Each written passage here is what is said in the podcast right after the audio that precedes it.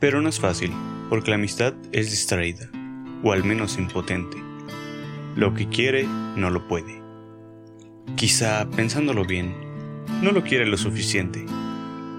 Quizá no amamos lo suficiente la vida. ¿Ha observado usted que solo la muerte despierta nuestros sentimientos?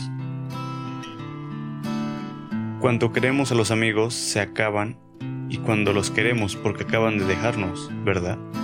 ¿No es cierto? ¿Cuánto admiramos a los maestros que ya no hablan porque tienen la boca llena de tierra? Entonces el homenaje brota espontáneamente. Ese homenaje que quizás habían esperado de nosotros durante toda su vida. Pero ¿sabe usted por qué somos siempre más justos y generosos con los muertos? La razón es muy sencilla. Con ellos no tenemos obligaciones. Nos dejan libres. Podemos tomarnos todo el tiempo. Colocar el homenaje en un cóctel y una querida afectuosa. A ratos perdidos, en suma. Si algo no nos obligan, es sería la memoria.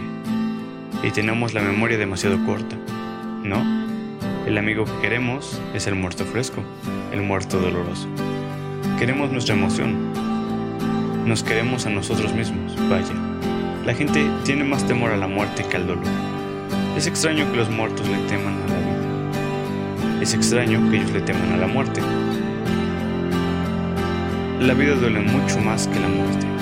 Cuando la muerte llega, el dolor termina. Y lo terrible no es la muerte, sino las vidas de la gente que vive o no vive hasta su muerte.